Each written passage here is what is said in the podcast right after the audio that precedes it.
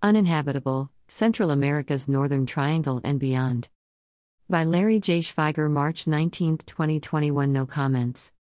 Credit, Council on Foreign Relations. By Larry J. Schweiger, Pittsburgh Current Climate Columnist. Info at pittsburghcurrent.com. Watching unaccompanied children entering our southern border from El Salvador, Guatemala, and Honduras, I thought of my great-grandmother. She was an unaccompanied 13-year-old fleeing abject poverty and starvation in Galway, Ireland. When she entered Ellis Island, her family had enough money for one-third class steerage, around £5, or about half the labourer's yearly earnings. Travelling to the north side of Pittsburgh, she lived with a distant relative that she had never met before. Later in life, she was well known for her generosity. She installed a shelf out of her north side kitchen window and daily placed food for the needy. She would bake two pies, one for the family and the other for the window shelf. She knew hunger and lived in poverty, and that memory never left her. Mariah longed to see her family and homeland once more, but that was not to be. Just as the Irish did during the potato famine, Central American parents are doing the hard thing out of fear. Facing systemic corruption, hopelessly struggling in an increasingly hostile climate with deadly gangs, these parents are sending offspring on a dangerous journey to America.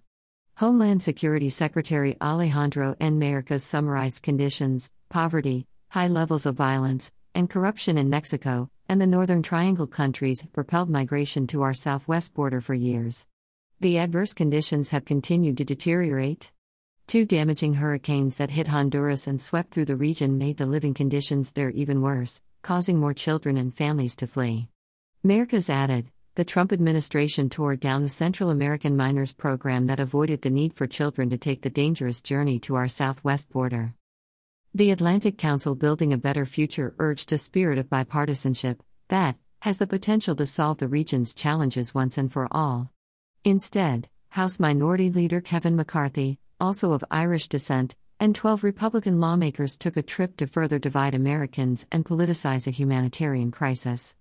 At the El Paso Central Processing Center, McCarthy claimed, "I came down here because I heard of the crisis. It's more than a crisis, this is a human heartbreak. The sad part about all this, didn't have to happen. This crisis is created by the presidential policies of this new administration. There's no other way to claim it than a Biden border crisis. Biden's policies did not create the ongoing crisis." Instead of seeking humane bipartisan solutions, McCarthy used the moment to shift blame. Hoping Americans would forget that the Trump administration tore down lawful pathways for children coming to the United States in a safe, efficient, and orderly way, McCarthy stoked further division. Migrants from the region are not new. Total migration had hit 3 million even before 2014. Since then, many unaccompanied minors appeared on the southwest border and faced Trump's ill treatment. McCarthy, working with the Trump administration, had the opportunity to fund the building safe and sufficient facilities to meet the needs of children seeking refuge instead of separating them from their parents or turning them back. McCarthy missed his chance to do the right thing. He is now looking for opportunities to demagogue at the expense of asylum-seeking children.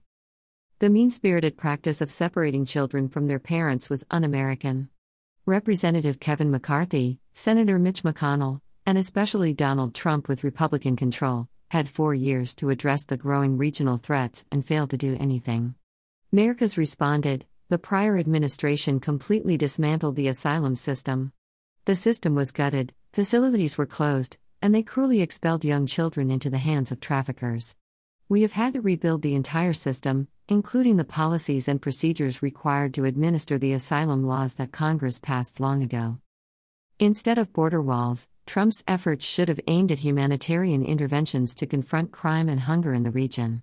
They failed to fund foreign aid and appropriate interventions for crime prevention. Mayorkas noted, the previous administration also cut foreign aid funding to the Northern Triangle. No longer did we resource efforts in El Salvador, Guatemala, and Honduras to tackle the root causes of people fleeing their homes. Trump also reversed American efforts to address the profound threats of the climate crisis. Failing to end pollution, we must prepare for more mass migrations of displaced populations from uninhabitable regions. Here in the United States, the National Oceanic and Atmospheric Administration's overview summarized, the U.S. has sustained 285 weather and climate disasters since 1980 where overall damages/costs reached or exceeded $1 billion. The total cost of these 285 events exceeds $1.875 trillion. Straddling the equator, conditions in the Northern Triangle are much worse. In the bullseye of the climate crisis, the region may soon become uninhabitable unless bold actions can end carbon pollution worldwide.